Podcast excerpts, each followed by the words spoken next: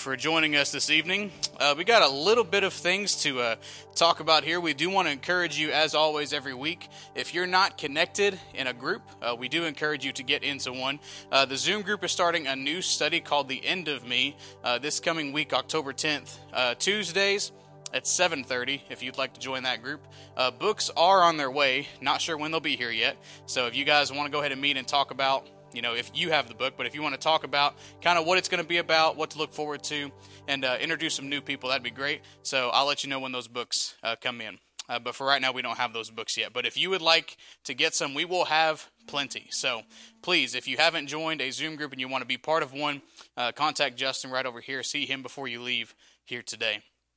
I do want to say thanks to everyone who brought in uh, all of this cereal over here. We know it was a little bit short lived, only a couple weeks uh, compared to last year when we did a couple, three or four weekends. Uh, but if you want to bring some in, not sure when we're going to deliver them, I'm sure it'll be after Tuesday. I'm, I'm sure because I'm, sure they're open Wednesday.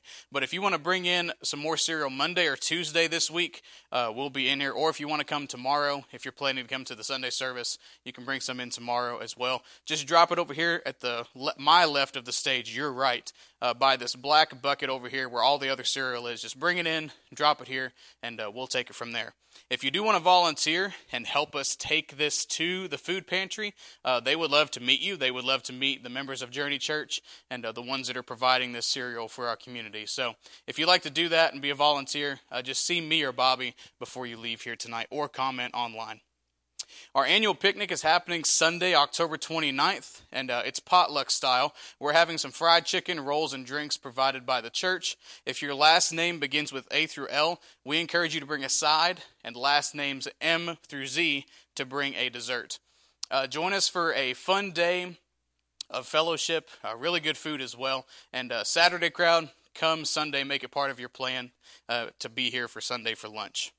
Starting next weekend, I know everyone's been wondering when, when we're going to talk about this. Uh, Halloween is coming up soon, and uh, it's Tuesday, October 31st, is when trick or treat is in our community. And uh, starting next weekend, we'll be taking up cash and check to our Tide Jug to help cover the cost of pizza and candy. Uh, we are partnering with Hunt Brothers once again and uh, they have done an excellent job uh, use, uh, letting us use the thrift store um, where we can cook all those pizzas, get them prepped, and then give out to the community.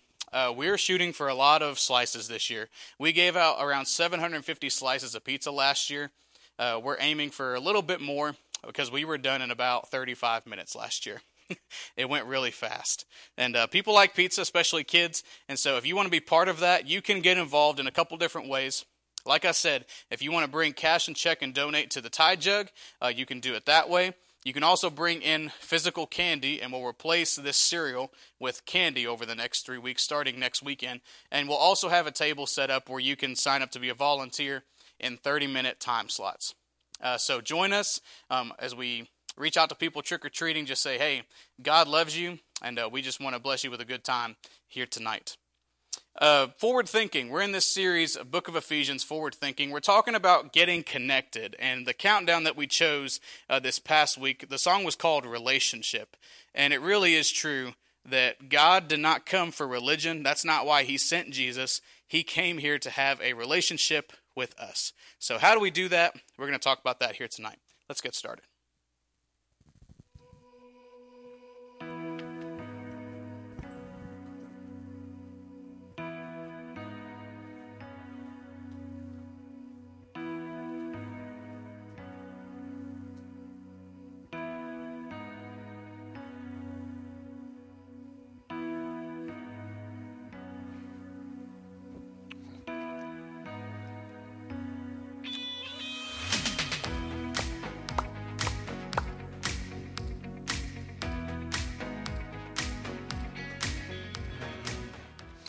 Hey guys, let's go to Ephesians chapter 4. You guys who are online, join us, grab your Bible, uh, follow with our live stream right now if that's where you're at.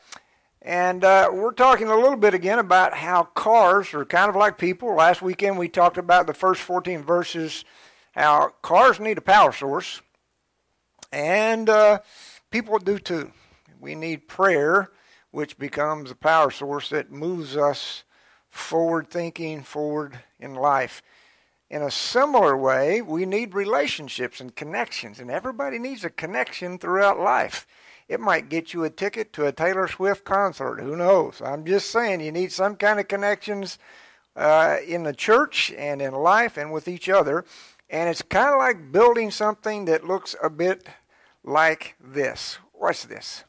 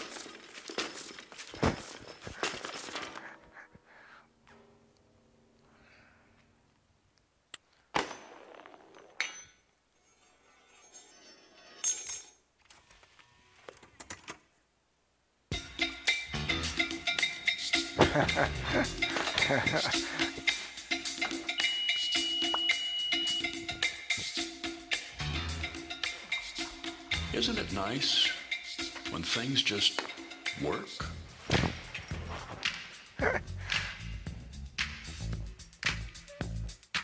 All right, shout out to Honda Accords and some poor engineer who spent a lot of hours trying to figure out how to make those dominoes touch one another. But isn't it nice when things just work? Say amen? Now, there's somebody bigger and better than any engineer at Honda Accord, and that's God. And isn't it nice when things just work with God and His plan for all of us and the life that He wants us to live? And that's what we're talking about. You got to have a plan.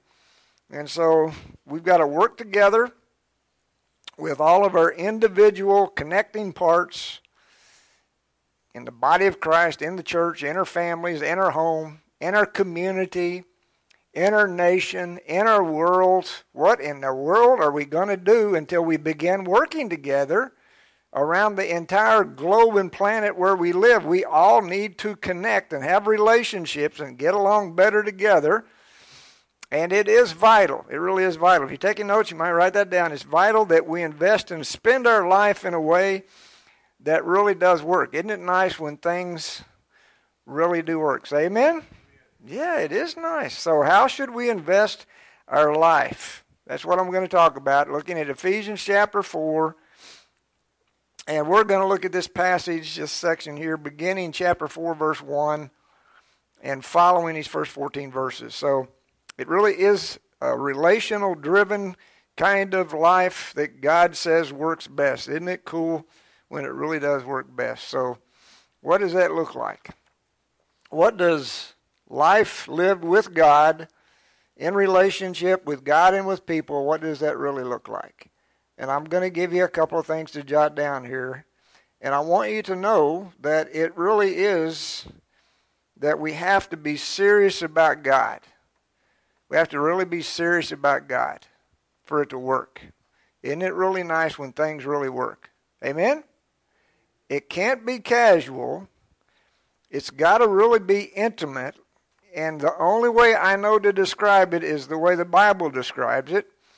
And it is like matrimony. It's like marriage. It's like that. It's like this kind of relationship with God and with people that when it really works, when it's really when it's really buzzing and it's really humming and every part is bumping into the next part, every piece of the puzzle works. So it begins by understanding relationships as God does. It's much like marriage, not something casual. So let's read it. Here's what verse 1 says I, Paul, am writing all of this, the Apostle, chapter 4, as a prisoner for the Lord. Then I urge you to live a life worthy of the calling that you have received. Paul says that you learn how to live in relationship with me and with God and with the church. He's asking us to dis- to discover how to do that. Paul's under a two-year house arrest as he's writing this letter called the Prison Epistle, Epistles, letters, Ephesians, Philippians, Colossians, Philemon, and he's trying to encourage all of us to not get stuck in the past, but that we have this forward thought and thinking that requires better relationships so that we can it can just work right the way God planned it. Verse 2 be completely humble and gentle, be patient, bearing with one another as if you really wanted to be together. Like like being married. I mean think about that. How do you do that? How do you do that in a relationship that's like marriage, man, don't give up on your friend and throw him under the bus. Don't give up on your kid, your grandkid. Don't give up on your neighbor. Don't. I mean, I'm just saying it begins like this when it really works. Isn't it really cool when it really works? Well, how does it really work? It's not casual. It's in this kind of commitment that's like a marriage that we really are committed to, not casual. Make every effort to keep this kind of unity we got to work, man, we got to work better and get along better. Remember, you've heard this before don't go to bed angry. Anybody ever heard that before? And Paul tells us because it, it becomes a foothold for the devil. That's where the devil begins to stir up trouble and break apart relationships and families and cause all kinds of difficulty. So we got to work together. It begins in this kind of relationship like a marriage. And so make every effort to keep the unity of the Spirit through the bond of peace. Find a way to bury the hatchet, get along, forgive each other. There is one body. Look at this, not a bunch of churches. They're all one church. One body, one spirit, just as you were called to one hope. Not a whole bunch of Jesuses, just one Jesus. Not a whole bunch of gods, just one God. One body, one spirit, just as you were called to the one hope when you were called, verse 5, one Lord, one faith, one baptism, one God and Father, one big family. Say, family? That's how it works best. When, you know, isn't it really cool when it works best?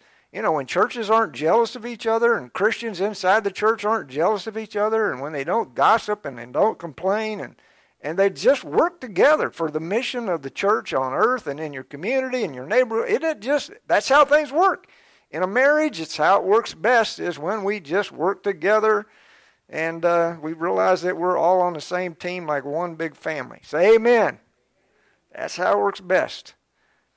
One God, one Father of all, who is over all, and He's He's really in charge of it all. So, before I move on to the second idea here, let's look at what we just read. Verse 1, Paul says, The author, I'm writing this myself. I'm a prisoner, this two year house arrest. I'm writing this in this quad pack series of letters known as the prison epistles, written about 61, 62, 63 AD. Ephesians, Philippians, Colossians, Philemon, and he's talking about loyalty. What does relationships, what do they look like?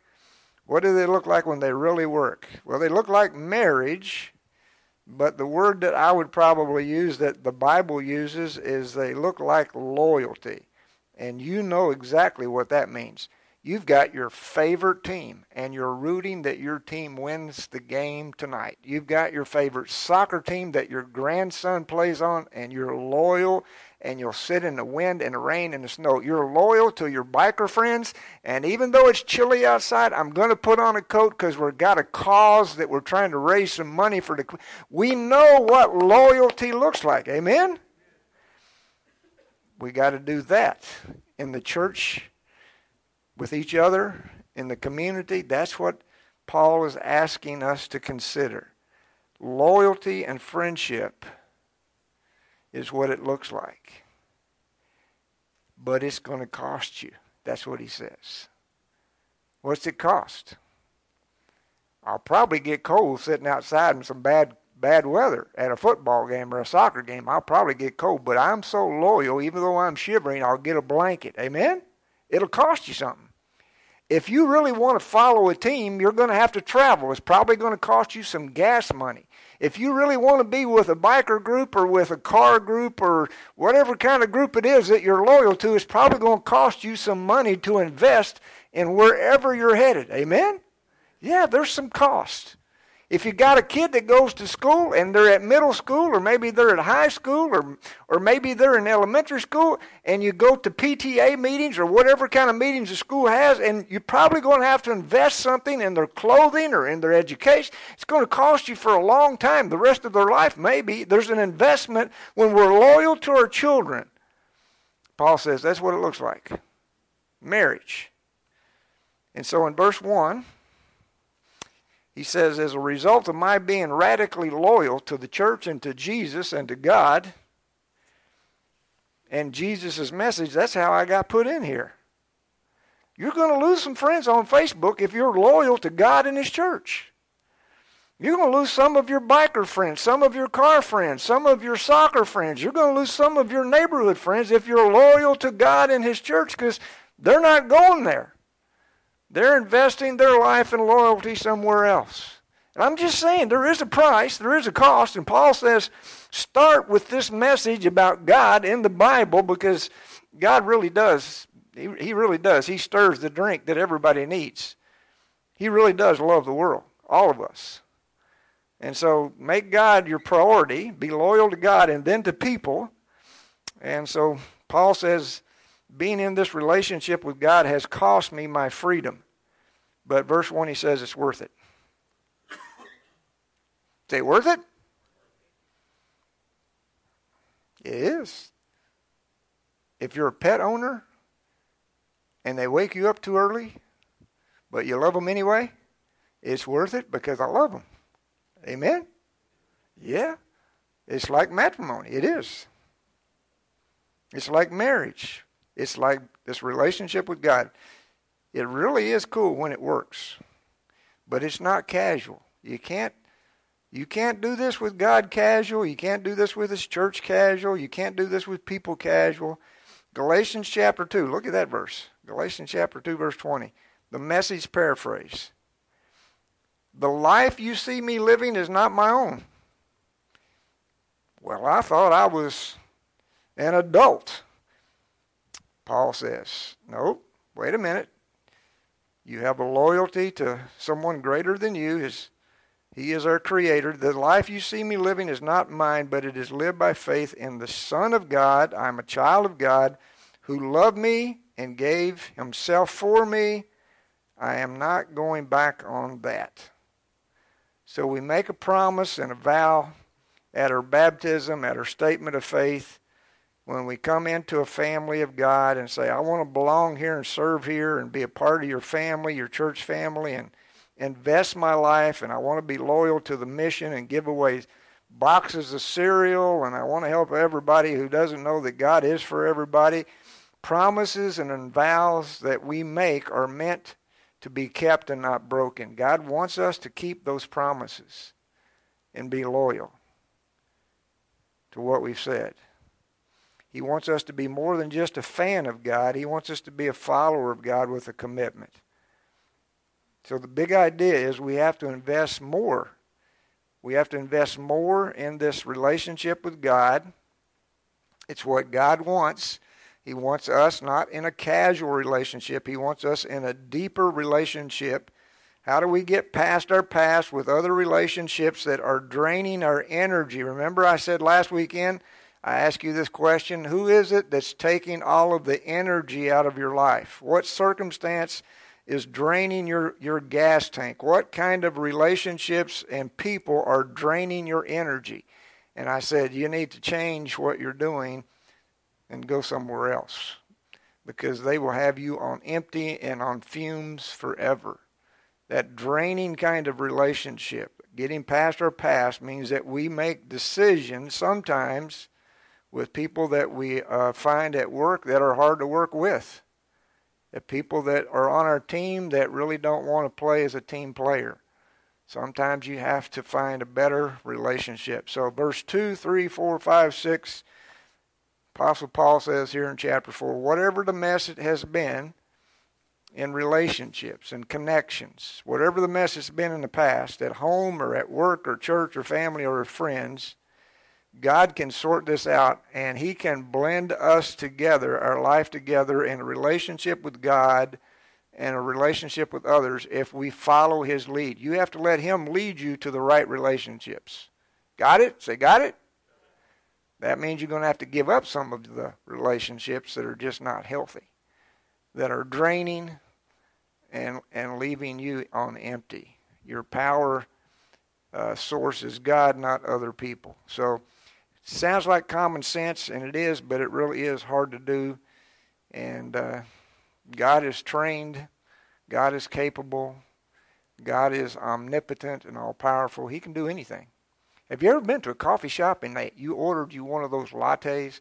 Probably you guys who drink just straight black coffee, or maybe you're not even a coffee drinker. You're like, I don't know what he's talking about. But if you really do drink coffee and you go to one of those coffee shops and you get you one of those, you know, like a frothy kind of froth on the top, one of those kind of specialty kind of drinks, one of those latte coffee lattes, and a lot of your baristas at a coffee bar can kind of drizzle things on top and maybe make you a little moving heart that's kind of floating there on top of the foam, your, your cream. It's just kind of cool how they can all mix that together cream and sugar and you know maybe a little honey on top or but it's kind of cool how somebody knows how to do that. It's a piece of art and they hand it to you to enjoy. That's what god wants to do in your life. He's an artist and you're his, well, you're his uh, piece of art. You're his masterpiece. We've already talked about that. And, and he's still drawing and creating this, you know, like beauty that he wants you to be. And it begins with us being willing to let him be in charge and pick sometimes different friends, better friends, and relationships that aren't so draining. God will do this. God helps us like some kind of, you know, coffee barista where we just uh, say, mm, that was good. God is good. Amen? And when you come and gather with other people, it's not what you thought it was. Oh, I don't like coffee. Or I don't drink coffee. Or I don't put anything in my coffee. And we get so stubborn sometimes, we, we act that way and say those kind of things about the church or about God or about worship. And we say, I, you know, if you just try it, say, try it. Try God a little bit. It really is something pretty cool. So, the investment that God is after is that we have healthy, growing, consistent, exclusive kind of relationship with God first. And that then we're willing to invest our life with other people. You can't just put God at the long list of other busy things you have to do. God has to be at the top of the list. Amen? That's how it works best. It really, it really is cool when we do it His way. Making God really our first love, an exclusive kind of love, and letting Him figure it out, letting Him figure out a relationship with other people. And that kind of sets up my second suggestion here in Ephesians chapter 4 after we invest in an exclusive relationship with God, the next part about our connections is that we have to nurture that with other people. Once God leads you to a church family or a church door or a church small group or a place that gives away cereal to our food pantry or we're going to build a house or we're going to give away a car, once God leads you to that group of people and you say, "Man, this is really cool. This is like a family. I could belong here." Well, you know what? It is. But you have to nurture those relationships with the people inside. You can't just say hello and never see them again until next year or you know next season. You really have to grow that relationship with people too, like we grow that relationship with God. It can't be something casual. It's got to be something that's very serious.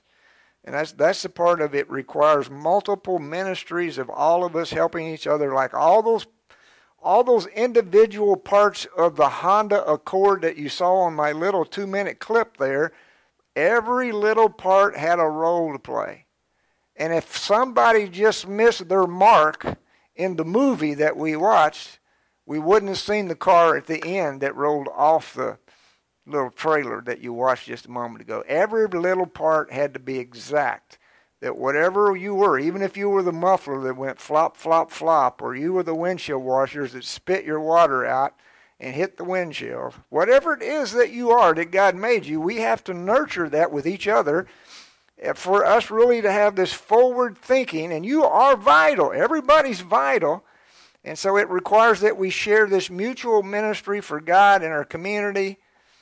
And here's what it reads like in verse 7. So let's read it.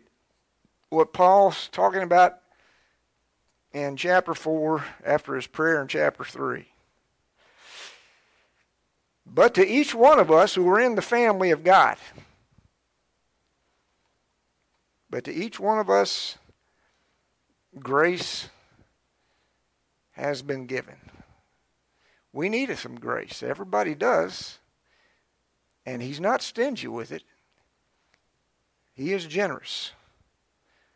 And I'll talk about that at communion tonight. I'm going to talk about how God is generous with his grace. To each one of us, grace has been given as Christ apportioned it, handed it out. And this is why it says when Jesus ascended, when he ascended on high, he led captives in his train and gave gifts to men in heaven. Verse 9 What does he ascended mean except that he also descended to earth, the lower earthly regions? He who descended is the very one who also ascended higher than all the heavens above and below the earth, everywhere, in order to fill the whole universe. It was Jesus. It was He who gave some to be apostles, like windshield wipers, and some to be prophets, maybe like the the boom box, the radio, and the speakers, like we saw in the clip. Some to some to be evangelists, and some to be pastors and teachers. That's the description of some of the gifts that were handed out.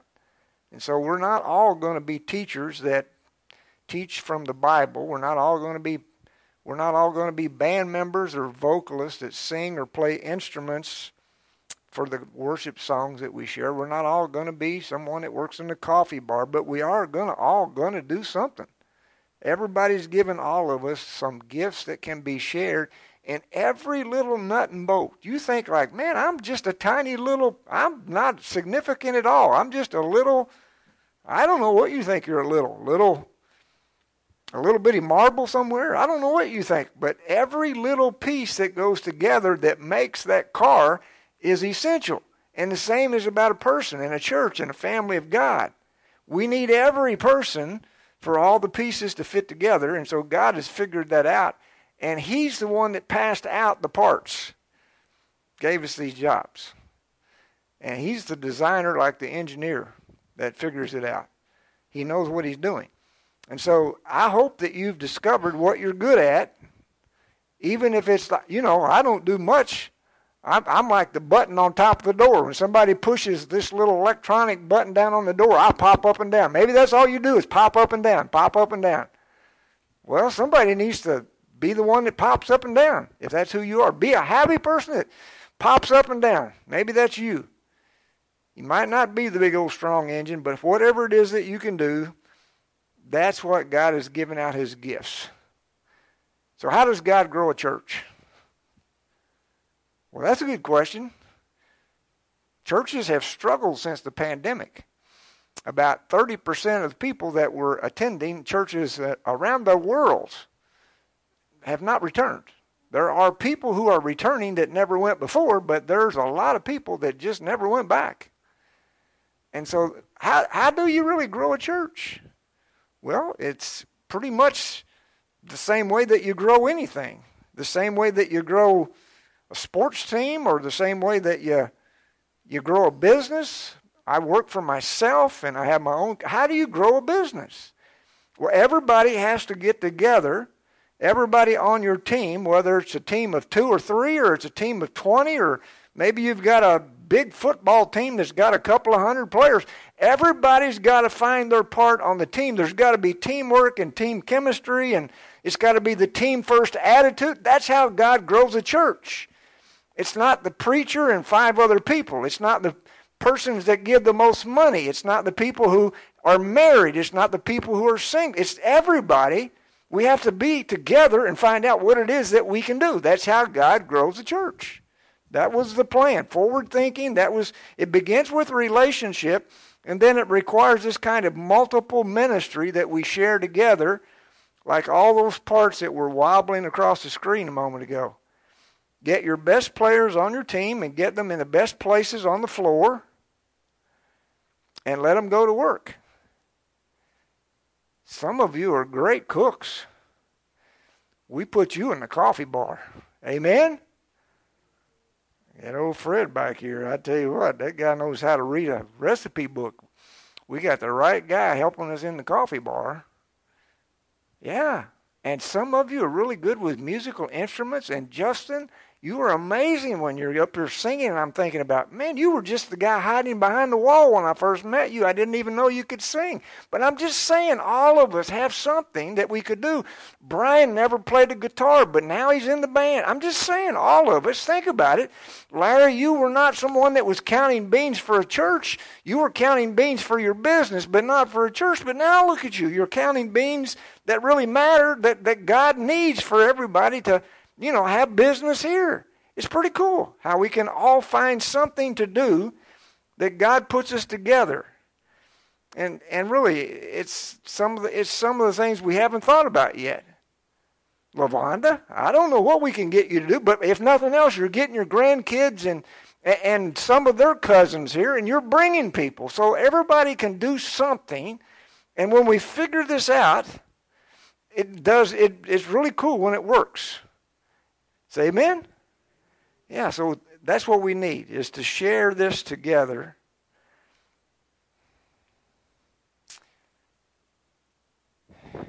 And stop being so fussy, I guess. Can I tell you a funny story? Sure. Preacher, tell me a funny story.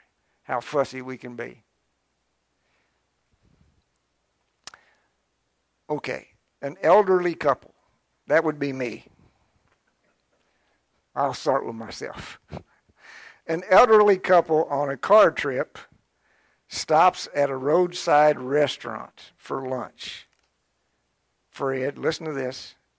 After finishing their meal, the elderly woman, I'm not saying that's my wife, I'm just saying I'm the older guy.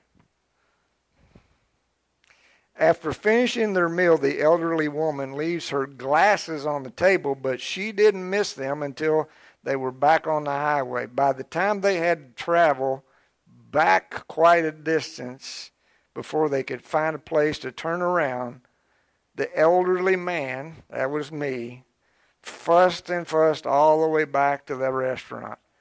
He was calling his wife every bad name that he could think of. When they got back, that wasn't me. When they got back to the restaurant, and the woman was going to get out of the car to retrieve her glasses. The fussy man said to her, While you're in there, you might as well get my hat too.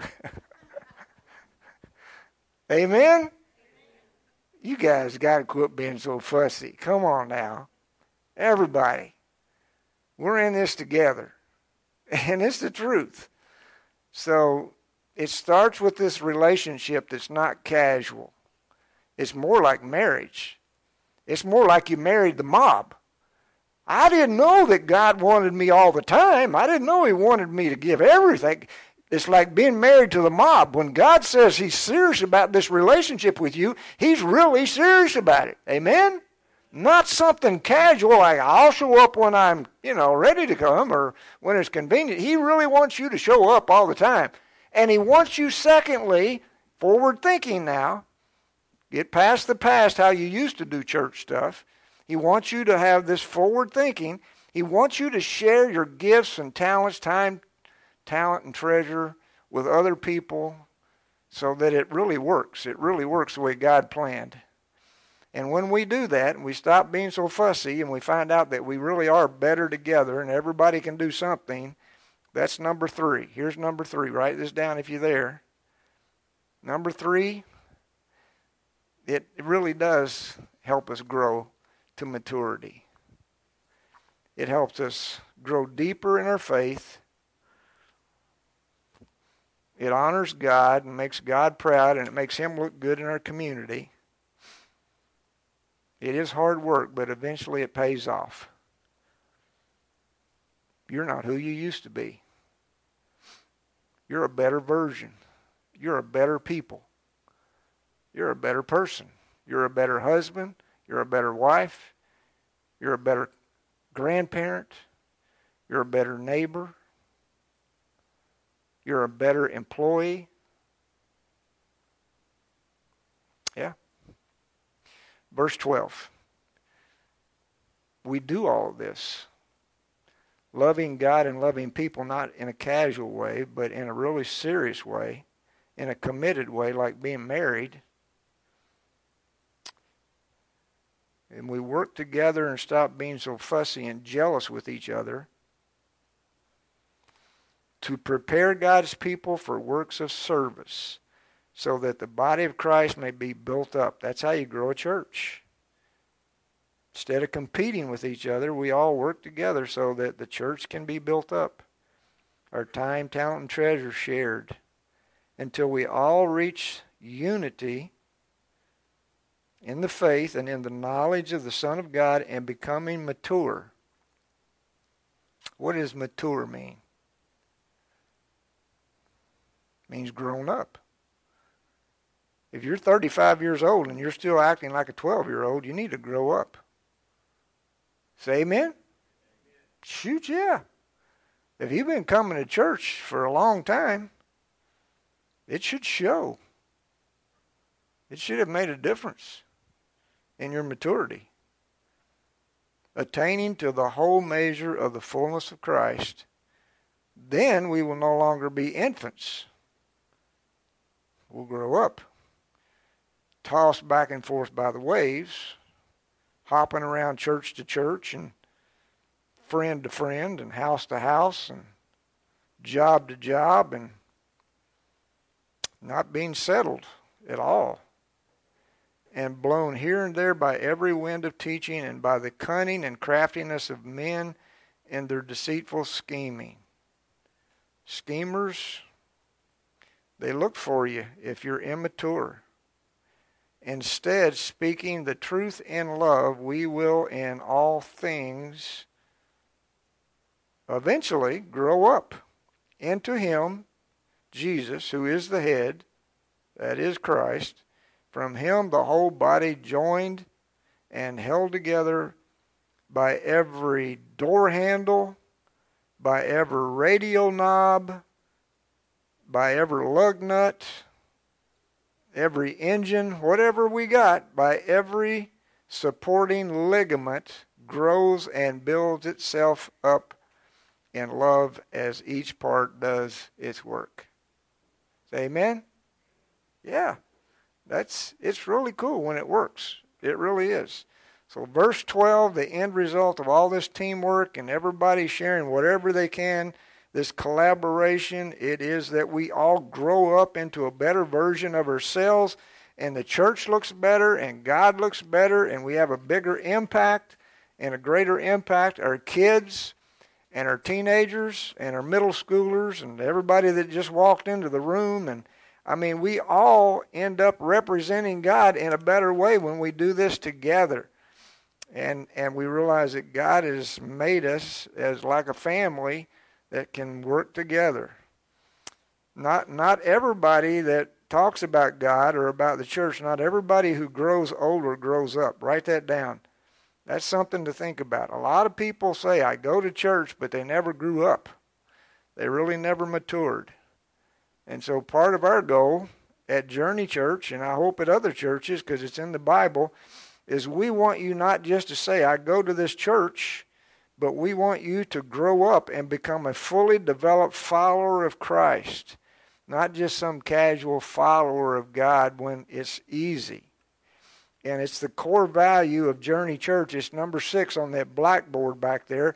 And if you've drank our coffee, the next time that you get a cup of Fred's famous coffee, stop there and read core value number six, because that's our core value. And that's why we keep checking on you when you don't come back. Because we want you to grow up, buddy. We really want you to grow up and become a better person and a better version and a better dad and husband and mom and sister and every role that you play in this world. That's the when it works it's really great, but when it's not it's pretty ugly. And so it's our it's our strategic direction for every person to grow up and become the kind of person that they really can a better version, mature. Write this down too before I wrap this up. Maturity isn't something that happens to us like getting a pair of glasses. It's not like that. You need to give more of yourself. Not go to some doctor or some church or some band or some worship place where you think this is cool. Not like getting a pair of glasses or getting a ticket to something that entertains us. This is more like us giving something ourselves. Be more, do more, grow more. That's how God grows a church. Two steps to how God does it. First, you become a better person, and then you become a better church. Amen? Yeah, that's how it works. So we need you and God needs you to invest your life wisely and to get connected in stuff that really matters, not casually, but like like as if you were married, even married to the mob.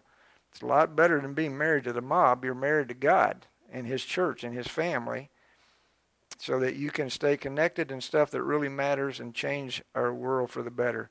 Bottom line, life's too short to get distracted. There's only so many marbles in the jar and they run out pretty fast. So stay connected, not distracted, and God will do the rest. Say amen.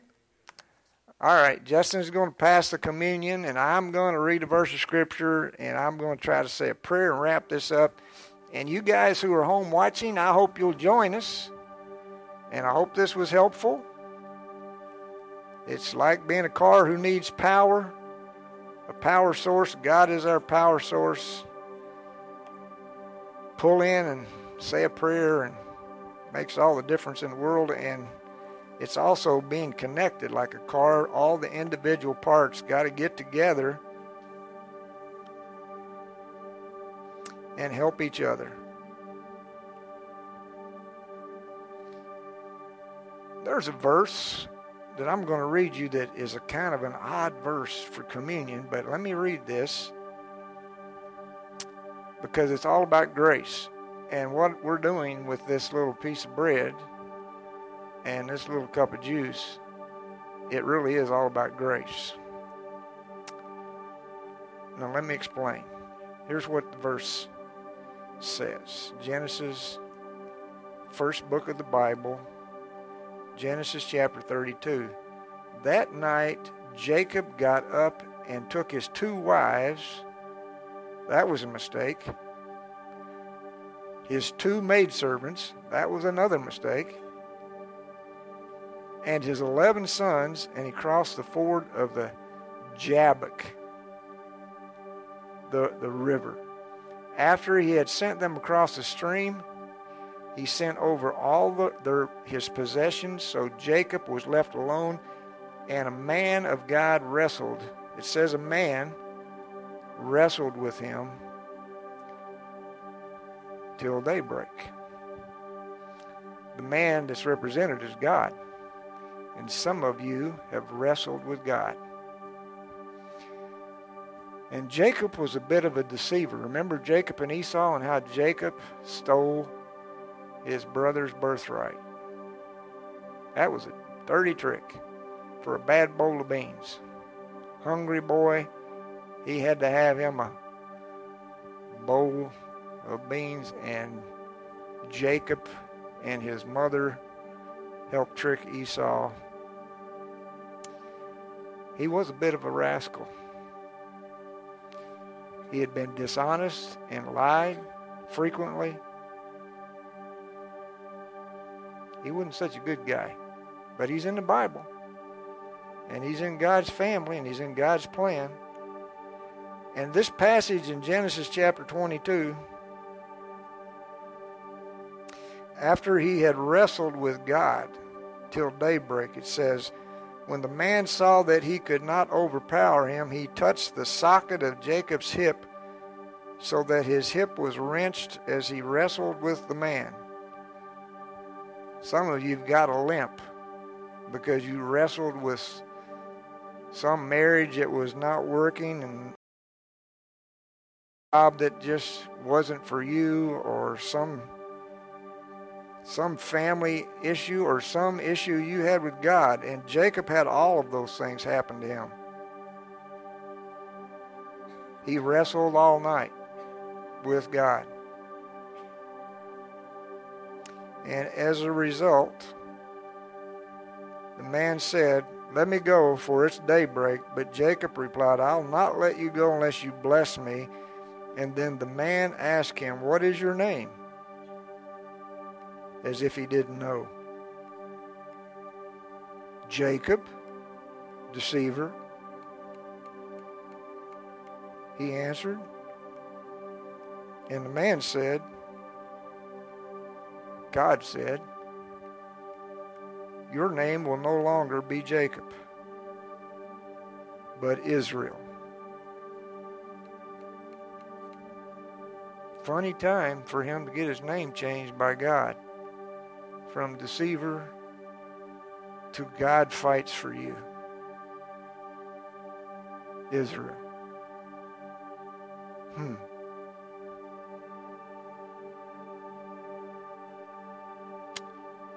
Then the man said, Your name will no longer be Jacob, but Israel, because you have struggled with God and with men,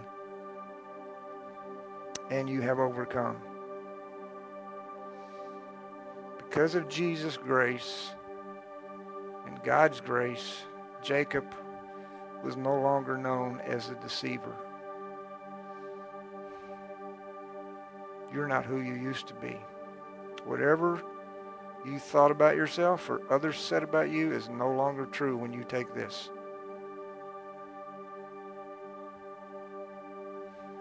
Put it behind you. The bread.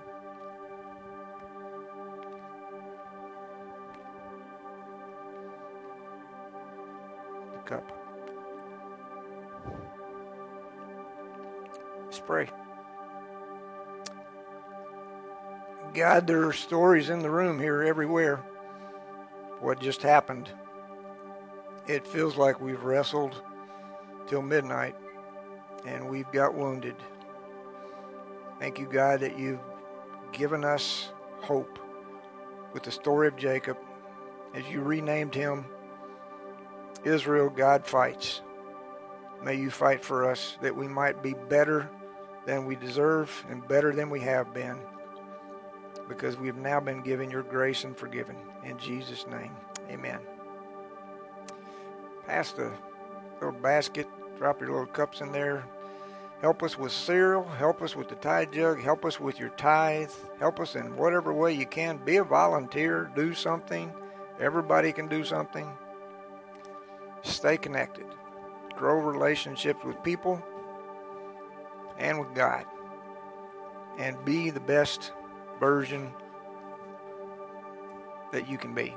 See you guys next time online. God bless you. We love you too. Stay with us. Stay connected. You guys inside.